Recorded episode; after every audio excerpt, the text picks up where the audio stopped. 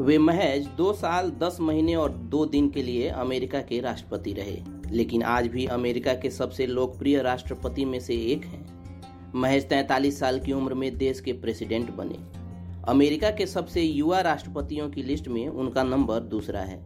हम बात कर रहे हैं अमेरिका के पैंतीसवें राष्ट्रपति जॉन एफ़. कैनेडी की। उनकी हत्या उन्नीस में आज ही के दिन 22 नवंबर को अमेरिका के टेक्सास राज्य के डलास में उस वक्त कर दी गई, जब वे एक ओपन कार से जा रहे थे। कैनेडी को गोली मारने वाला पूर्व मरीन ली हार्वी ऑसवर्ल्ड था। ऑसवर्ल्ड को पुलिस ने गिरफ़्तार कर लिया, लेकिन दो दिन बाद ही कैनेडी के एक समर्थक ने ऑसवर्ल्ड की भी हत्या कर दी। इस घटना ने अमेरिका के साथ पूरी दुनिया में खलबली मचा दी थी।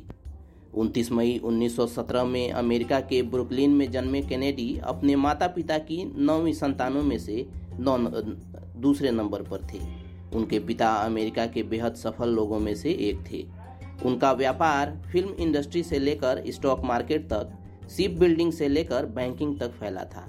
1938 में कैनेडी के पिता अमेरिका के एम्बेसडर बनकर ब्रिटेन गए। तो 21 साल के कैनेडी उनके सेक्रेटरी के तौर पर वहाँ गए। हार्वर्ड यूनिवर्सिटी से पढ़ाई पूरी करने के बाद 1941 में उन्होंने नेवी ज्वाइन कर ली। उस वक्त दूसरा विश्व युद्ध चल रहा था। युद्ध के दौरान उनके बड़े भाई की मौत हो गई। खुद कैनेडी भी युद्ध के दौरान मरते मरते बचे थे। 1945 में नेवी छोड़ने के बाद वे राजनीति में आए।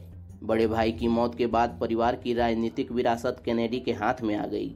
1946 में अपना पहला चुनाव जीतने वाले कैनेडी जीवन में कभी चुनाव नहीं हारे।